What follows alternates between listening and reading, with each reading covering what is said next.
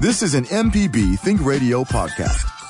To hear previous shows, visit MPBOnline.org or download the MPB Public Radio app to listen on your iPhone or Android phone on demand.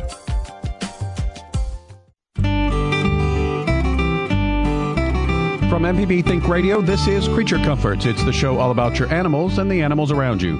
I'm Kevin Farrell here with Libby Hartfield, retired director of the Mississippi Museum of Natural Science, and Dr. Troy Major, veterinarian at the Animal Medical Center in Jackson. Our guest today is aquarium biologist Ted Olak. We're swimming with the fishes on today's show. How much do you really know about the fish at the Mississippi Museum of Natural Science? How do they collect the fish that they want? What fish are most popular? And how do they make the aquarium similar to natural environments? You can join the conversation this morning by giving us a call at 1 877 MPB Ring. It's 1 877 672 7464 or send us an email animals at mpbonline.org. You're listening to Creature Comforts from MPB Think Radio.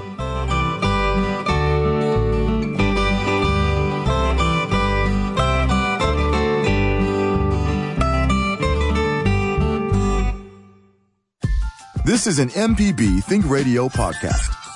To hear previous shows, visit MPBOnline.org or download the MPB Public Radio app to listen on your iPhone or Android phone on demand.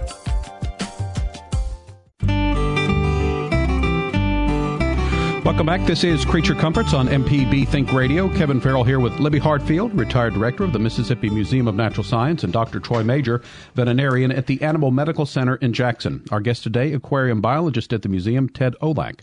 So we are swimming with the fishes on today's show. Uh, how much do you really know about the fish at the Mississippi Museum of Natural Science? How does the museum collect the fish they want, and which fish are most popular? How do they make the aquariums similar to the natural environments? You can join the discussion this morning with your comments and questions. Our phone number is 1 877 MPB Ring. It's 1 877 672 7464, or you can send us an email. It's animals at mpbonline.org. Always like to remind you that you get two chances each week to hear Creature Comforts. Uh, you can uh, hear it th- uh, Thursday mornings at 9, and it also repeats Saturday mornings at 6. So, good morning. Hope everyone is doing well this morning. Good morning. Good morning. Very well. Uh, Libby, we always like to let people know about uh, things going on at the museum. Yes. The Goosebump exhibit is um, very popular, getting lots of folks in. And we have fun Fridays every Friday in June and July from 10 o'clock to 12 o'clock do activities that are related to the exhibit and been lots of fun so far. What we've had snakes and bugs and bats and spiders recently. Tomorrow july the 8th is friday. So from 10 to 12 we're going to be talking about coyotes. Aha. carnivore in our midst. And should you be afraid of coyotes. How do you prepare if you've got coyotes in your neighborhood? There'll be demonstrations, investigations, crafts, all themed around the coyote. So um, I'm looking forward to it. That's interesting. On Morning Edition this morning, there was a story uh, or an interview with a guy who'd written a book about uh, coyotes. So That's what I heard. I was just telling Ted I heard something and I wish I'd paid more attention to what it was about coyotes. Okay. yeah, but they did say that what you said, the uh, that they uh, are sort of comfortable uh, living in uh, urban environments. So uh, it was an interesting interview, and sounds like that would be a great uh, a great program, and that's tomorrow. Yes, and I heard him mention something about the sound, and that's to me the coolest thing about having coyotes around. And of course, how you know that you have coyotes usually is because you hear them, not because you see them. Well, the other thing he he said uh, that was our our natural national anthem, and so I imagined everybody at a baseball game going, "Oh, yep, yep, yep, yep." You know, Oh, I love that, Kevin. That's great. I think we ought to do that in the museum.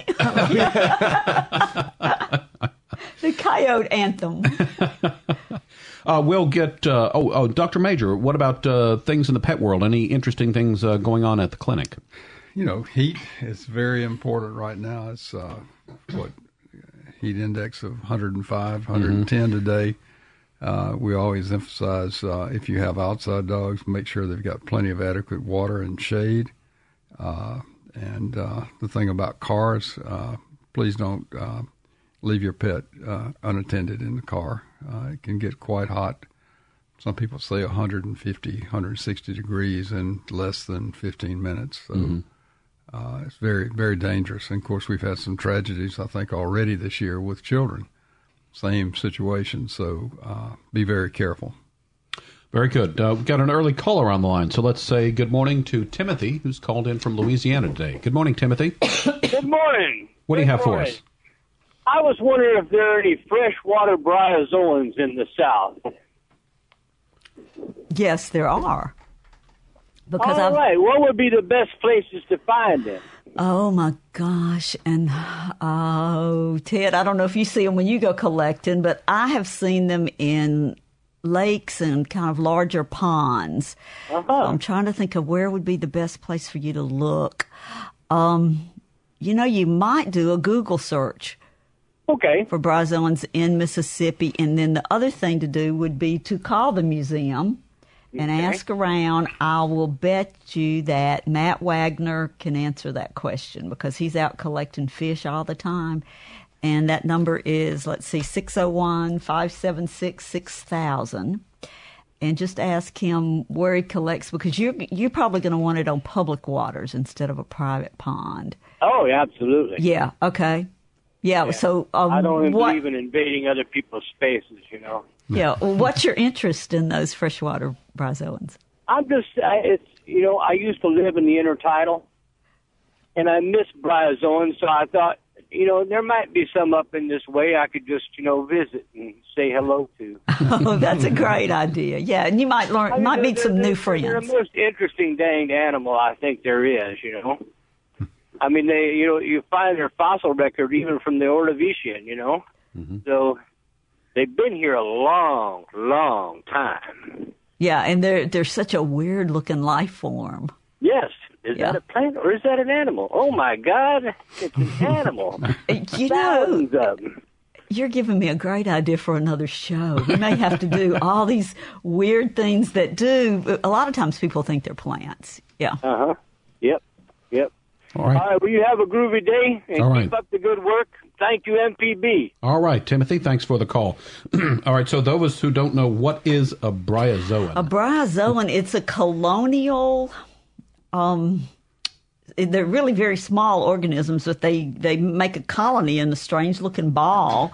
They can be as big as you know what I think of in my mind. I guess it's almost like a um one of those horse apple looking things. But it's you know it's it's in fresh water, not in salt water. But I think they are kind of associated with uh, uh sometimes with um coastal areas. Okay. Uh, our guest today is uh, aquarium biologist Ted Olak. Ted, thanks for joining us. I appreciate you having me on. Uh, if you would tell us a little bit about your background. Sure thing. I started uh, at the University of Southern Mississippi. I did a bachelor's in uh, recreation administration, and then I just finished up my master's at Johns Hopkins doing museum studies. All right. A USM man, that's that's good from my point of view there. I went, Absolutely, went to there top. probably many, many years before you were there. Uh, but uh, uh, what about um, interest in um, you know, uh, biology and, and um, aquariums, those sorts of things? Some, a lifelong interest? Absolutely. No, it started as collecting bugs in the backyard. Then it moved on to working at veterinary clinics in high school for extra money. Um, I've always d- scuba dove. I've, I've dived since about ninth grade. I'm a specialty diver, search and recovery. So I've always wanted to work in animals and be underwater. And that's how it led me here. How long have you been working at the museum? Roughly about two and a half years. And if you could uh, give us an idea of, of some of the, the job responsibilities, some of the things you do in, in connection with the aquarium. Uh, And is it aquariums or aquaria? Either one is acceptable to me. But um, it's it's a fun thing because it's never the same thing every day. You know, you know, you start your day by cleaning glass. You always have to check your uh, sumps or your backup water. You always have to check pressure. You're part plumber. Um, you also, you know, you're testing water quality. So you're doing, you know, the science-based activities. Um, then you're collecting the fish. You know, and that's going to happen pretty much almost every week during the summer and the springs. So it's something different every day. It's always exciting, especially with living animals. You never know what's going to happen. And I guess for folks that are listening that have aquariums at their house, uh, the the sort of the things that they deal with, uh, you do, but maybe just on a larger scale.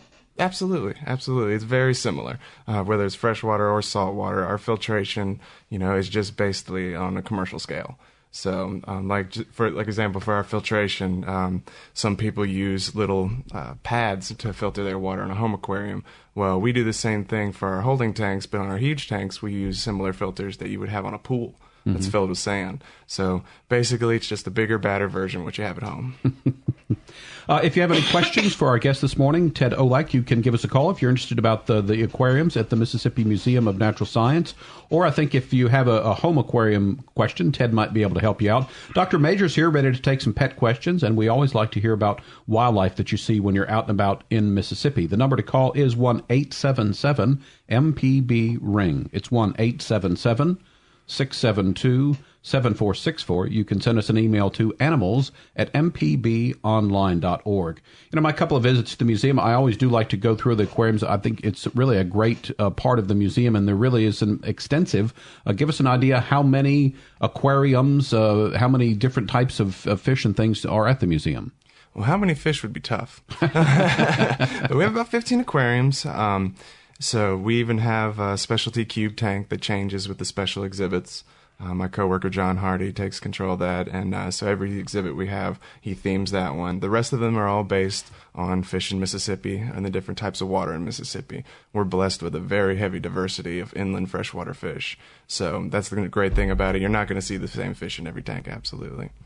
We need to take a quick break. When we get back, we're going to continue Creature Comforts on MPB Think Radio, visiting today with uh, the aquarium biologist at the Mississippi Museum of Natural Science, Ted Olak. Also, Dr. Major here, and Libby Hartfield as well. We'll be back with more after this short break.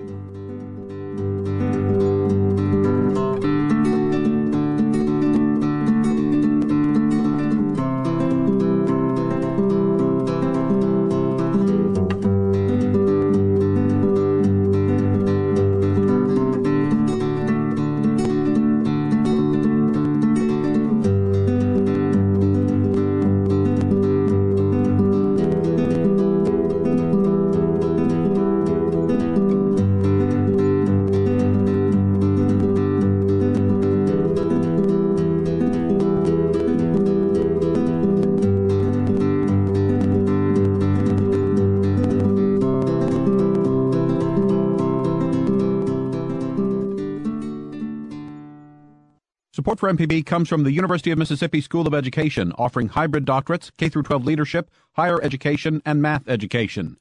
Combine online and face to face courses to graduate in three years. More information at education.olemiss.edu. What if you could see the world in a totally new way, but only for 90 minutes? Would it be worth it? I can answer that question. It would be worth seeing it for one minute. How one woman got a glimpse of what she'd been missing her whole life. Later on All Things Considered from NPR News. Today at 4 on MPB Think Radio.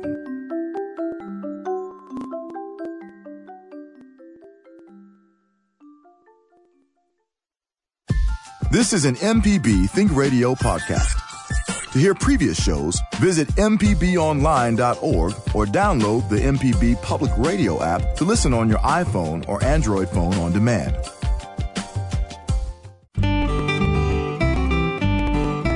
Welcome back. This is Creature Comforts on MPB Think Radio. I'm Kevin Farrell, here with Libby Hartfield, retired director of the Mississippi Museum of Natural Science, and Dr. Troy Major, veterinarian at the Animal Medical Center in Jackson. We're visiting today with the aquarium biologist at the museum, Ted Olak. Uh, if you have a question, you can call us this morning. Our phone number is 1 877 MPB Ring. It's 1 877 672 7464. Send an email to animals at mpbonline.org. If you have a question about the, the aquariums at the museum or maybe your home aquarium, if you have a pet question for Dr. Major or a wildlife question or observation, we've got some open phone lines and we would love to hear from you this morning. Uh, so, uh, Ted, uh, you know, uh, I think you kind of mentioned this, but w- again, one of the things I like about the aquariums at the museum is it's they're like little ecosystems to where you know you, each tank is sort of a different uh, ecosystem from a, from a part of Mississippi. So, tell us a little bit about that. Absolutely. So each aquarium is based on a different watershed in Mississippi. So let's take the Pearl River, for example, one of our largest aquariums. Um, we're going to collect fish from the Pearl River. We're going to get structure like driftwood or something like that from the Pearl River. We're going to find shells. We might even use a little bit of gravel. We're going to do everything we can to try to represent that particular area.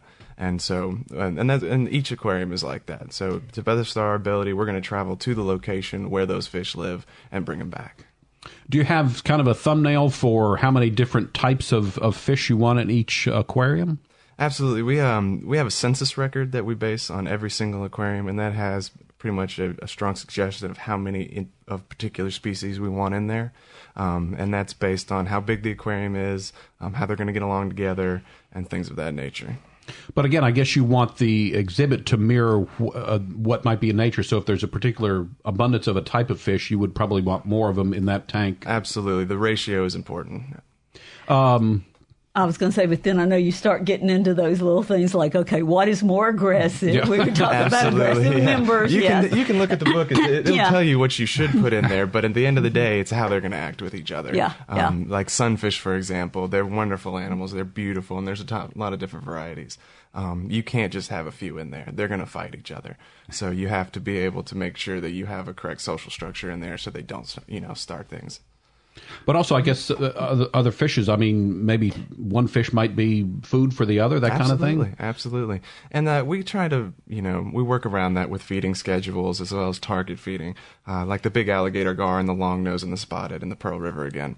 Um, they're predator fish. You know, their their natural prey items are swimming along right next to them. so we use uh, target feeding poles to make sure that they get their food every single week, as well as putting in live feeder fish for them. So they they kind of get adapted and trained essentially to this is what my, my food is. And so it's a lot easier to take food off a pole than having to hunt a fish. So they, you know, so they're okay with it. Uh, what about uh, uh, population control? Uh, obviously, fish reproduce. Do you? I mean, is, I guess that might be maybe good in some ways, but again, you've got to make sure that uh, you don't get too many fish in, in one aquarium. Well, as far as spawning in an aquarium, um, there's a lot of things you have to do to make it the appropriate type of uh, area for a fish to spawn in captivity. Um, they really like to do it out of captivity. Um, so we don't have to worry too much about, you know, an explosion of population inside the aquarium. So it's just making sure maintaining what we have in there. Right. So this, uh, but uh, as you mentioned earlier, this also though is something though. Every day you're monitoring a number of things just to make sure that uh, the things Absolutely. are balanced out and, and, and okay in each in each tank. Absolutely, everything from uh, salinity to temperature to dissolved oxygen to just watching their general swim patterns to make sure there's no irregular gilling or breathing or if any type of jerky movements or flashing, which is essentially itching for fish. So anything like that's what we're looking for every day. All right. So you mentioned one of the the watersheds. Uh, t- give us uh, some examples of of some of the other uh, things uh, demonstrated in the other tanks. Sure. Well, just going off my tanks, one of mine is the uh, Blackwater Stream, and uh, Blackwater Stream is much more tannic. It's much more acidic. Um, it's South Mississippi, about the Hattiesburg area. Um, a unique fish in there is the blue nose shiner, and they like acidic water. Mo- most fish around this area like a more basic water or more, you know, neutral water or seven on the pH scale. Um, so we want to make sure that when we come back with those fish, that our aquarium is that same pH level as well as that same tannic level because they're going to be uncomfortable and potentially not do well in the aquarium if we don't. Um, another one is an oxbow tank. Um, that's actually geared to be a lower oxygen tank. Um, an oxbow, if anybody doesn't know what that is, it's when a river uh, takes a bend and they fill up an area and then that river disconnects from that. Um, so that's going to be its own uh, body of water now. Um, so there's going to be certain types of sunfish and gar and smaller baby bass and basically things that could get washed in there. And I want, you know, so that's going to be like my baby fish tank. It'll be a little lower oxygen, but there's still going to be plants in there and uh, a bunch of sunfish and smaller animal items. Uh, that's an interesting thing too. Uh, so, um, do you also put then uh, non-fish? You mentioned you know driftwood and that sort of thing, but also plants go in there as well. Absolutely, we do a mixture of live and uh, artificial plants to try to recreate that type of area. Um, even the the very aquarium itself is made of gunite, and it's textured to type to look like the type of background and colored with you know obviously non toxic pet safe material. Um, And so we can use artificial and natural materials to be able to do it. So we can buy a lot of the gravels and things of that nature, but to make it really look authentic, we like to get certain things while we're out collecting. Um, and just to give us maybe an idea of a scale, um, what would say a typical maybe home aquarium be in terms of size versus the aquariums at the museum? Uh, home aquariums, you know, people can have everything from a betta fish just in a five gallon aquarium to I've seen some really beautiful reef setups in people's homes that are 175, 250 uh, gallons of water. So really, it's just about you know how much you're willing to get into. But then the aquariums we have you know over 10,000 gallons. Uh, if you have a question this morning, uh, we're visiting with uh, aquarium biologist Ted Olak about uh, the fish at the Museum of uh, Natural Science. Uh, and like I said, if you are a home have a home aquarium and have a question, you can give us a call. Dr. Major's here, ready to take some pet questions. And again, we'd like to hear about what you're seeing when you go out and about in the great state of Mississippi. So the phones are open. Come on, folks, give us a call at one eight seven seven MPB ring. Our phone number is one eight seven seven. 672 7464. You can send us an email. It's animals at mpbonline.org. So you mentioned that uh, you want you try to collect all the fish, uh, you know, in in the areas where they come from to put them in the in the proper tank. So give us an idea about uh, how you how you collect the fish. That's actually one of the most fun parts is collecting fish. And um, there's so many different types and methods to do it, from everything from dip netting on the shore to using an electroshocking backpack uh, to using large seine nets with multiple people to going on a, out on a boat to catch. It's it's so much fun. Um, but to start a trip like that, I mean, it starts well before we you know get in the car. Um, I'm upstairs with research, you know, collaborating our information to try to find the best spots to go to in that area. Uh, we want to make sure that we're getting from a population that's not in danger. You know, we want to make sure that we're getting specimens that, you know, are in an area that there's plenty of other ones that can reproduce. Um, so we'll get all that information set, and then we'll plan the date. Uh, we'll get our oxygen bottles ready. We want to make sure when we put them in the collection bags that they're comfortable on the way back to us. Or if it's a large animal, we might even need a, an aquarium to go, or a holding tank, or a, li- a live well is what we call it, to be able to put in the back of the truck to bring it back.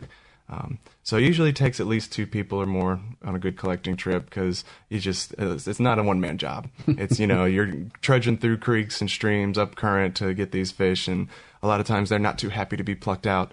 So you know, um, but the, the, the fish safety is number one priority, their health, and, and as well as uh, you know their comfort. We don't want to stress them out. Stress is a big thing with fish, so we want to keep them as calm and comfortable as possible. All right, so you mentioned a couple of ways there. If you maybe we can elaborate that. A, a, dip net, I guess, is as you say, just maybe on on a shoreline with a net, kind of just dipping in. Absolutely, there. just it's got a long handle and it's got a deep net. Mm-hmm.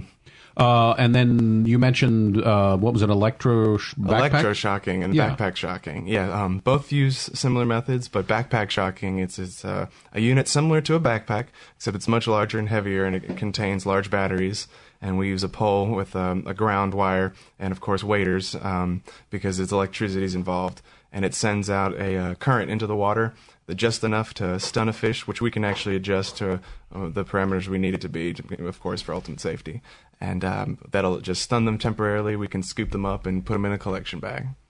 And then a, is it seine net? Correct. Yeah, a seine net. Um, it uses two poles, roughly between seven and eight feet uh, tall, with a long net in between it with a tight gauge, and uh, it takes two people, and we'll usually um, anywhere from 14 to 25 or different, you know, custom lengths, and we'll go through the the creeks and the streams, and uh, that will, we will end up on the shore, and everything that's in front of us will be in the net. Okay, so is that maybe like two people or two boats? Or how does how uh, does two it... people? So okay. we'll actually um, we'll, wet wading is what we'll call that. We'll actually just go out into the water and walk up the stream. And then I guess maybe what are some of the uh, variables about the fish that determine which method you're going to use? So backpack shocking, for example, um, that's going to be much tighter, smaller uh, streams. Uh, it's much more easier to co- collect fish in rock, rocky areas or when there's a lot of structure where you there, you can use a net. It would just get caught left and right. Um, so larger expanses of water, so like rivers where there isn't a lot of structure or anything to get hung up, and a seine net's perfect because you can cover a large area t- um, at a time. Um, and then, of course, large bodies of water where swimming and standing with a net wouldn't be very uh, helpful. Um, a boat would be electroshocking, and a boat would be more appropriate. So it just depends on what we're going after, the size we're going after, uh, the area in which we are doing our work, what's there, and so we, we put all that into account to select our, our collecting methods. And so, are you looking for a good cross section of age of fish, size of fish, that sort of thing? Well, depending on the census record, uh, we we try to usually go after anything that's the appropriate size for the aquarium. So Oxbow's a smaller aquarium, so I'm going to keep smaller, more adolescent fish in there. Uh, Pearl River's a big aquarium. We want nice, big, impressive fish, so we'll go over older, larger fish. But uh, again, we just we want to. It's a balance. It's a balancing act of how many fish, how large of the fish. Um, as far as age, it's really hard to determine by eyes the age of fish. And obviously, if it looks full grown, it's going to be an adult. It's going to be a little older. Um, if it's an adolescent, smaller, it's going to be younger. But um, you know, we're just we're not aiming towards anything specific as we want a three year old catfish. Right. You know, we just we're looking for a pound, and we'll go for like if we need a baby catfish, we'll get a baby. If we need a forty pounder, we're looking for a forty pounder. And if I remember correctly, there are some non-fish creatures in some of the aquarium. Absolutely. Uh, so we have uh, fish, reptiles, and amphibians. So everything from three-toed amphiumas to turtles, and as well as alligators and snakes. Okay.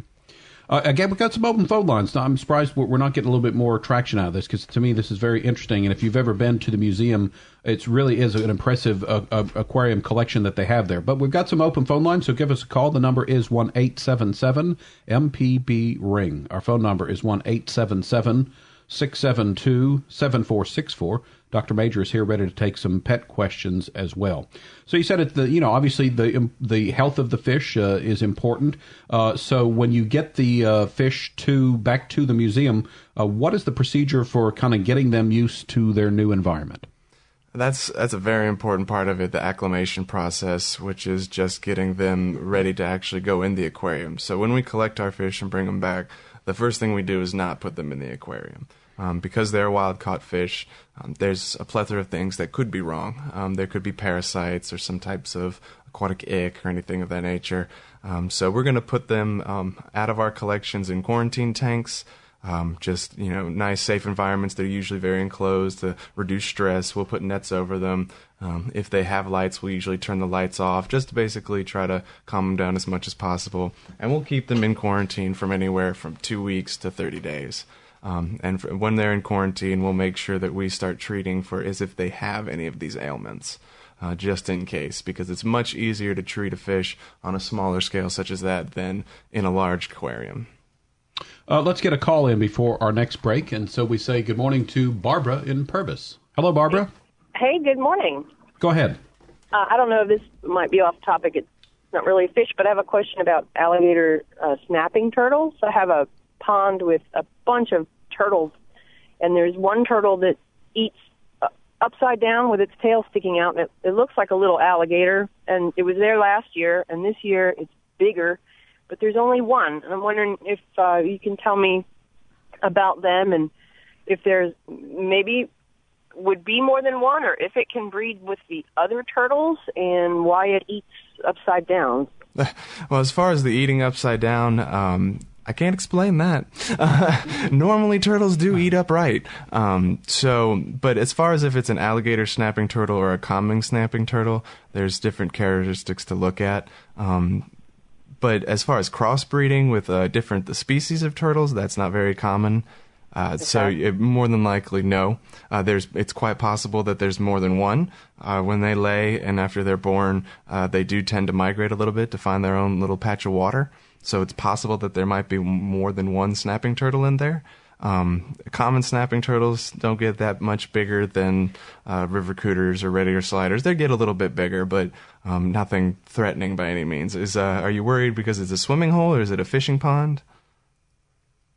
Okay, sorry, we lost Barbara there. Oh. Uh, so, Barbara, if you if you want to give us a call back to follow up, uh, we'll we'll take your call again. Right now, though, we need to take a quick break. Looks like we do have some callers coming in as well. This is Creature Comforts on MPB Think Radio. We're talking today with the aquarium biologist at the Mississippi Museum of Natural Science, Ted Olak. Also, Dr. Major here, ready to take some pet questions. Uh, and so, give us a call at one eight seven seven MPB Ring. It's one eight seven seven. 672 7464. Back with more Creature Comforts after this.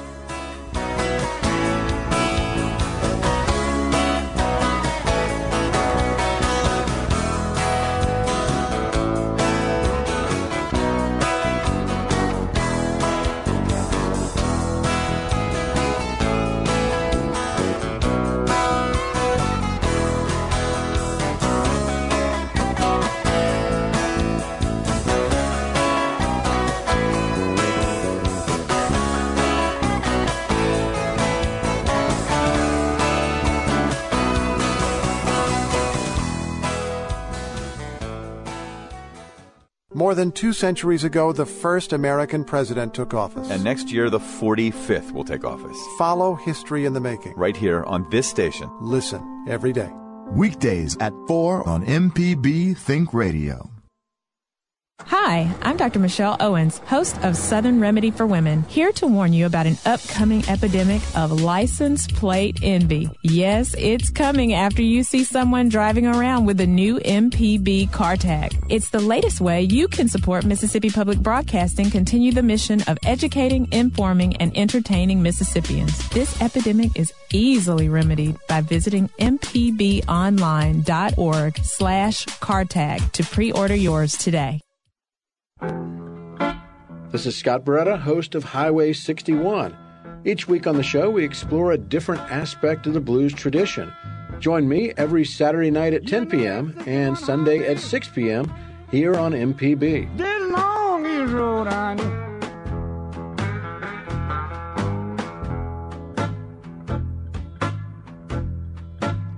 You know that 61 highway. I was recently diagnosed with invasive ductal carcinoma. Those of you who've been listening to the news are probably totally confused about breast cancer and breast cancer screening. What choices exist to detect breast cancer? Is there a right way to fight it? The option that was presented to me by my surgeon was lumpectomy. Learn more in an MPB Southern Remedy documentary special, A Plan to Survive, July 14th at 7 on MPB TV. This is an MPB Think Radio podcast. To hear previous shows, visit MPBOnline.org or download the MPB Public Radio app to listen on your iPhone or Android phone on demand.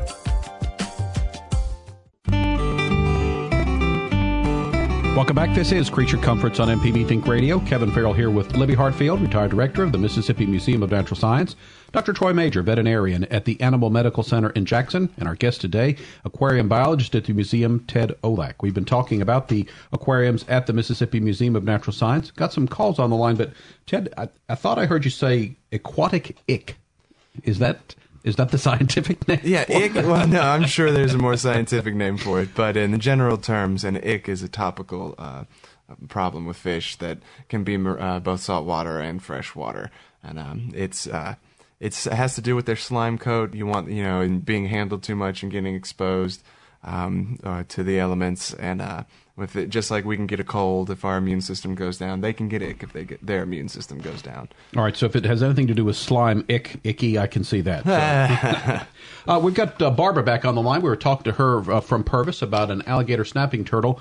Uh, Barbara, uh, Ted was asking, uh, w- you know, what's the what do you use the pond that you're seeing this turtle for? Um, it's just a it's about an acre pond on the farm and nothing it's just a pond we don't swim in it but uh the dogs do sometimes but it just has uh, some ducks and a bunch of turtles and fish but the, it, when i feed the ducks I, I throw in floating catfish food and all these turtles come up one time i tried to count and i was like okay there's at least 60 if not a 100 and they all come up and they come up like little army people out of the water and they even come up to me and want this food. It's great. I love them. But there's one turtle that's different. And, and it comes up and it's upside down and its tail sticks out. It looks like an alligator's tail, but then you see the shell. And um, I was just wondering about it because last year there was only one, and this year it's there again and it's it's bigger. Yeah, I was just curious about it. Absolutely. I mean, um, soft shell turtles can get quite large. Um, Mm-hmm. You know, snapping turtles can get large. Alligator snapping turtles can get even bigger. Um, you'd be surprised with how big a river cooter or a long-eared slider um, can get as well. So, Okay. I mean, they, they're they're pretty impressive animals if uh, full grown. Yeah, it's pretty neat looking. I almost I was tempted to pick him up by the the tip of his tail last night, but I I didn't know if he could turn around and bite me. I just want to look at it. Well, it it would be a safe place, but I have to discourage it just because um, it, messing with that tail can injure them.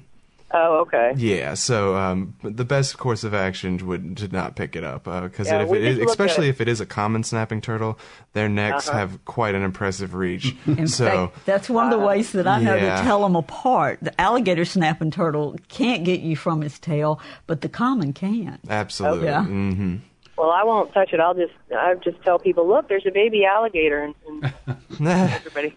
Hey, uh, Barbara, if uh, if you have a way of taking a picture of it, if you could email it to us, we could get it to the folks at the museum, and they might help you uh, identify for sure what it is. Yeah. Okay, I will do that. Thank you so much. All right, thanks for the call. And again, the email address, if you'll send it to animals at mpbonline.org, we'll send it over to the folks at the museum, and they'd be glad to figure out what that is so you can uh, f- uh, rest easy and know uh, what type of, uh, of critter you got there in your pond. Uh, let's continue on. Looks like we've got some more phone calls. So next we go to Reginald in Gulfport. Good morning. Go ahead. Uh, good morning. I, I've heard that fish feel no pain, but why do they flop around? Yes, sir. That's um. The fish can feel. Uh, they they do respond to stimulus and uh, stimulus, and they absolutely can feel. Um, that's just kind of an old wise tale people used to say uh, to feel better when they were cleaning fish. Oh, so they can feel pain then. yes, sir. They can feel. Okay, thank you. All right. Rich, good to hear from you in Gulfport. Uh, let's continue on. Next, we're going to go to Scott in Natchez. Looks like a pet question for Dr. Major. Go ahead, Scott.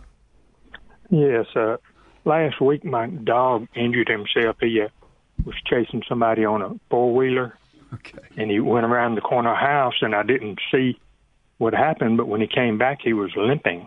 So when I took him to the vet, they said that he had tore his ACL in his right hind leg, Yes.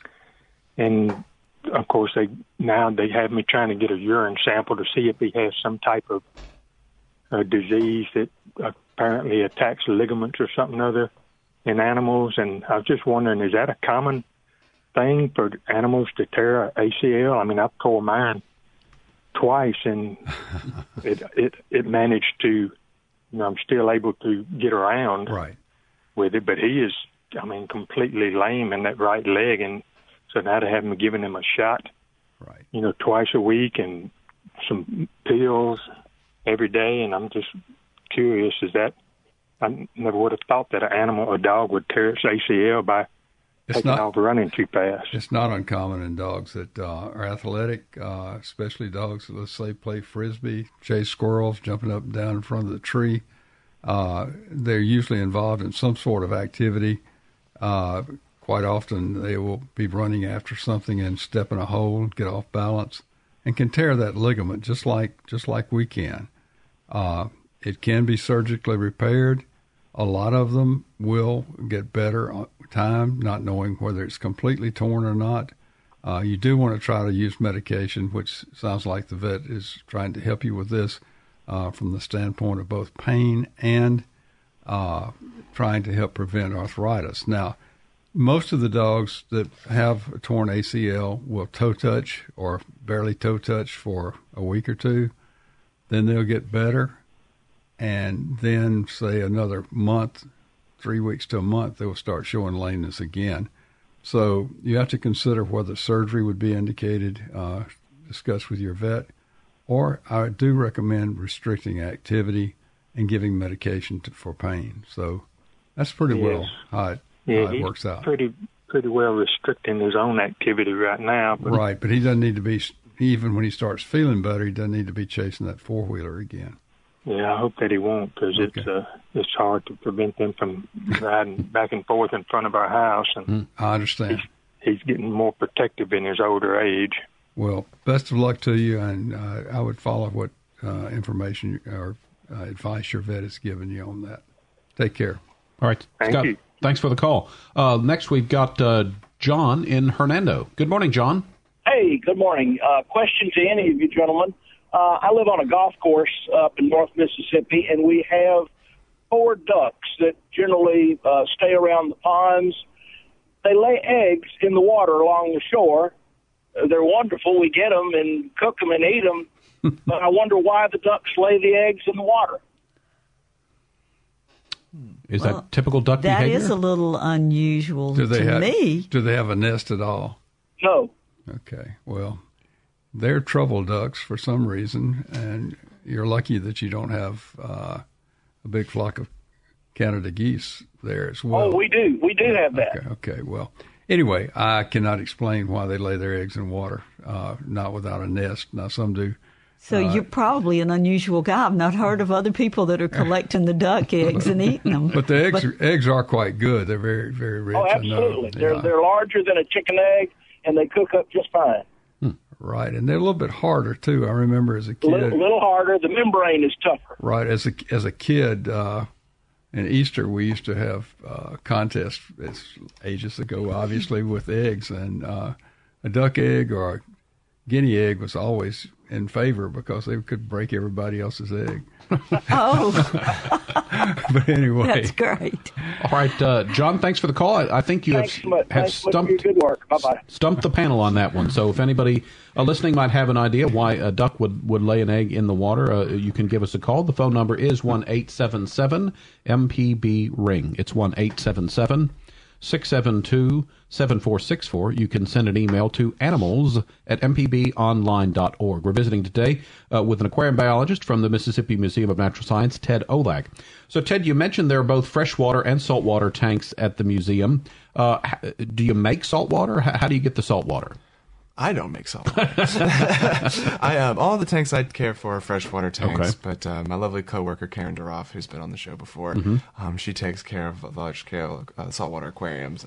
Um, so she, we actually have a holding tank up in the in museum in the upper levels where she mixes up pre-made salt water to the correct salinity that she wants, and uh, that's important because the the Mississippi Sound has a specific salinity, so it's different than if you like in the Gulf area than if you would go into any other type of salt water. Um, it just changes how how much salinity is in there, whether it's greater or less. So she wants it at a particular area, so she makes it to the particular area that she wants, and then she uh, we can feed it down through a series of pipes to her aquarium.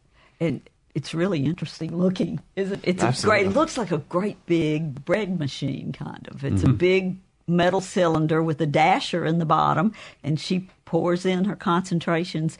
And it's not just salt, right? There are other chemicals, you know, other minerals and things that the fish would need in their water, and she mixes it up and tests it and kind of cooks it up. yeah, no heat involved though. I don't think. No, no, no Yeah. heat involved. Just mixes it up. Yeah. But you know, I think that underscores. You know, next time you're at the museum, you know, appreciate uh, all the work that goes into to making those aquariums something that folks uh, can enjoy when they visit the museum. Need to take one final break this hour. When we get back, we're going to wrap things up. We've been talking throughout the hour with aquarium biologist Ted Olak.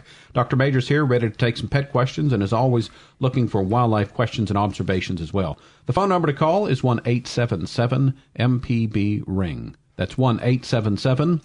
672 7464. Send us an email. It's animals at mpbonline.org. We'll be back with more after this. So,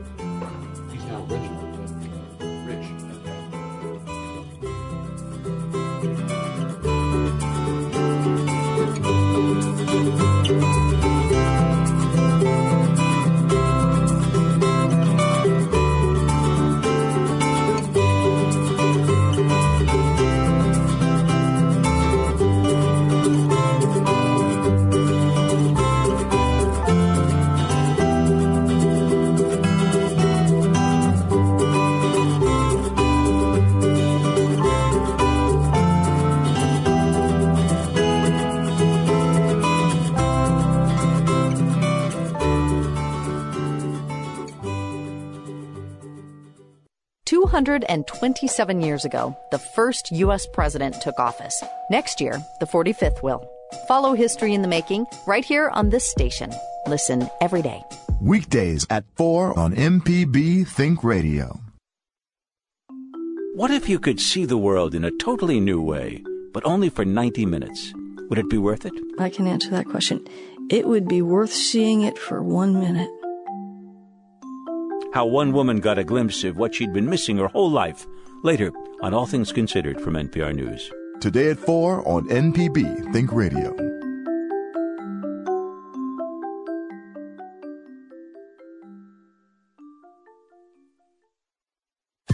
This is an MPB Think Radio podcast. To hear previous shows, visit MPBOnline.org or download the MPB Public Radio app to listen on your iPhone or Android phone on demand.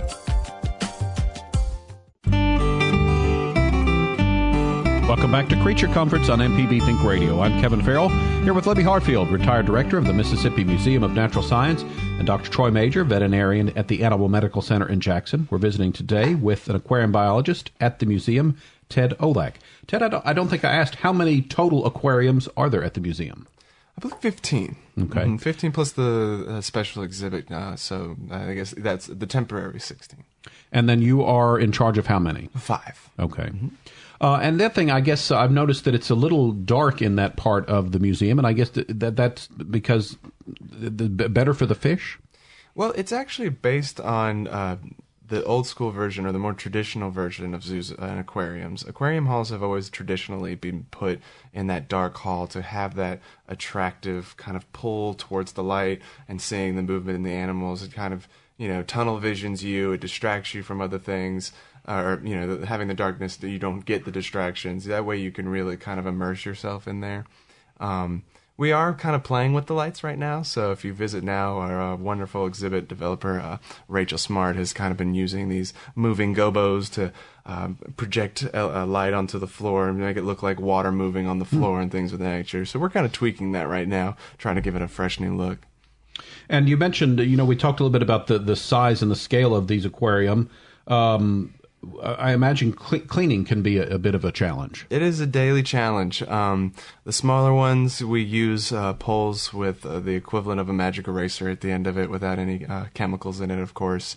Um, our aquariums are made of acrylic, not glass, um, so we have to clean them a little bit differently. Um, it makes it easier to repair them. They do still scratch, but with glass, once you scratch, you get a chip just like your windshield. You just either deal with it or you get a new one. Um, with acrylic, you can repair it to a certain extent. Um, so, but with the big tanks, we have to dive it at least once a week uh, to be able to get the algae on the inside because there's no way to be able to use a pole to get all the way down there. Um, we also siphon the gravel, um, which is essentially vacuuming. Um, we'll backwash the filters to try to get everything out. We'll stir them, um, replace the sand or whatever me- the carbon media that we're using. Um, that's a little less often, but on a daily basis, we're doing water changes, um, cleaning algae, um, and doing the front glass. Uh, do you ever have to remove all of the fish from a tank to do some sort of so kind of like exhaustive cleaning? We try our best not to. we want to keep them in there because it's the least stressful on them. Um, so our our goal is to maintain the, the healthiest water quality possible and the cleanest tank possible, so that they can stay there happily as long as possible.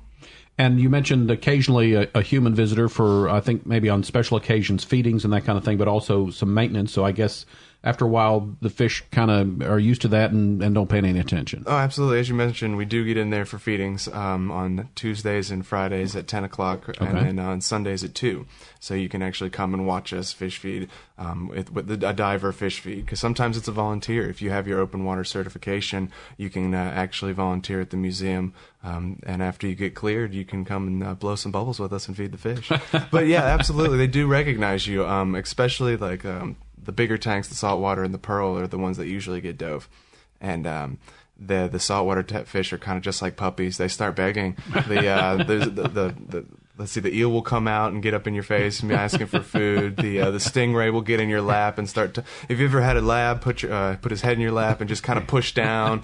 I mean, they do the same thing. Uh, they can be aggressive, but uh, they know when they see a guy in a big black suit with bubbles coming out, they know he means food. And now sometimes you have to catch some of the turtles. The turtles get so friendly and they're Oh, absolutely. The Pearl River River Cooter. Yeah. Yes, sir. Um, that one is the one that will go after your earlobes if you don't feed him first. Sometimes you just kind of have to hold him like a football.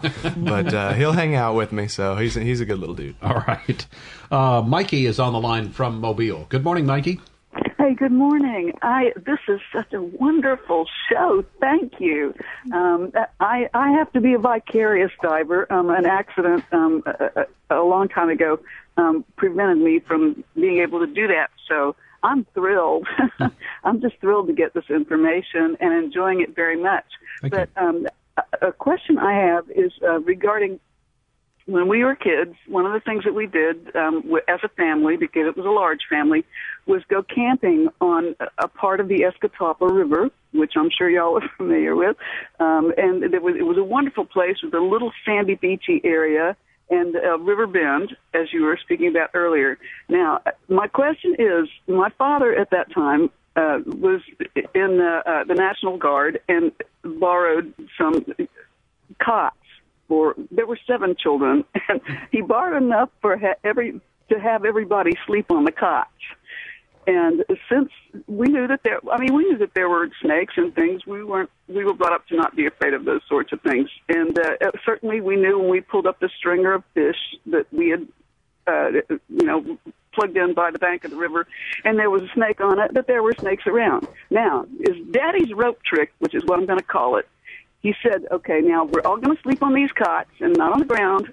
And he also put a large, you know, diameter rope around ringed everything. And he told us this is to keep because if a snake comes up, it will think that there's a bigger snake there. Now, was this just something that he was saying to us because it actually worked, or was it because it kept seven kids from going off wandering off into danger on their own? it almost sounds like a little bit of both. um, well, there's one uh, partial truth to that. Um, it's not because they think it's a bigger snake. Uh, when they're going through the dark, um, snakes' vision is based on movement. As um, you know, they're very scent driven, and they also have heat pits. Um, so they and of course they move around on their belly. Um, so when they encounter something and they bump it with their nose, they're more likely to go left or right than over. So You know, that's Alrighty. that's more or less what's happening. Not really. Oh no, this is a bigger snake. He might beat me up. the, the west the western version of that it had to be a horsehide rope, and uh, they would put it around the uh, wherever they were sleeping. A lot of times, I guess, on the ground. But uh, did it work? I don't know that I've ever heard of any snake that crawled over it and bit somebody. But, uh, and it probably helped keep the kids in that area too. You're probably absolutely right. We didn't get hurt, and we had a wonderful time. That's great. It worked. All right. So whether It worked. scientific or not, you know, it's Thanks for the call, Mikey. Good to hear from you. Uh, Ted, we got about a minute left. I wonder if you maybe you could, uh, for again, for folks who have aquariums at home, some tips. Maybe uh, what what do you think the success, uh, the t- the secret to success of a home aquarium in one minute? Oh gosh, the secret. Oh, um, I guess you know, just commitment, commitment, commitment. Um, make sure you're always checking your water quality every single week. Um, you know, you uh, you know, if you've got a smaller aquarium, things can go wrong faster. Um, be, be sure to do your water changes. You know, uh, don't skimp on your water quality testing. Um, you know, get the little strips, be able to check salinity, everything like that. Because if you have healthy water, you're going to have healthy fish. And then, you know, make sure that you don't put too many fish for the size. You know, don't pack it in. It's it's tempting to try to get everything, but make sure you have the appropriate animals in the appropriate enclosure. All right, great, very good. Uh, that's going to wrap us up for today. Just a reminder, you know, Barbara had called earlier, and I mentioned uh, a, a picture. So if if ever you see something uh, that you can't identify, if you could snap a picture of it with your smartphone and send it to animals at mpbonline.org, we'll make sure the folks at the museum get it, and we'll see if we can't help you identify what you're seeing out there. Creature Comforts is a production of Mississippi Public Broadcasting Think Radio and the Mississippi Museum of Natural Science. Funding is provided in part by the Mississippi Museum of Natural Science Foundation and contributions from listeners like you. If you need to hear today's show or a previous show, you can find it at mpbonline.org slash creature comforts. So for Libby Hartfield, Dr. Troy Major, and our guest Ted Olak, I'm Kevin Farrell. Stay tuned up next at 10. It's MPB's Season Past with Jay White and Sam Wells. We'll be back next Thursday at 9 for another Creature Comforts. It's heard only on MPB Think Radio.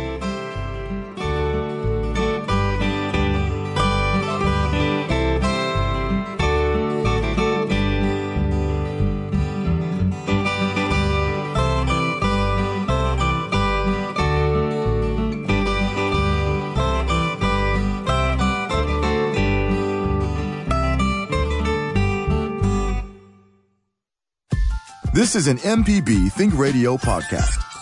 To hear previous shows, visit MPBOnline.org or download the MPB Public Radio app to listen on your iPhone or Android phone on demand.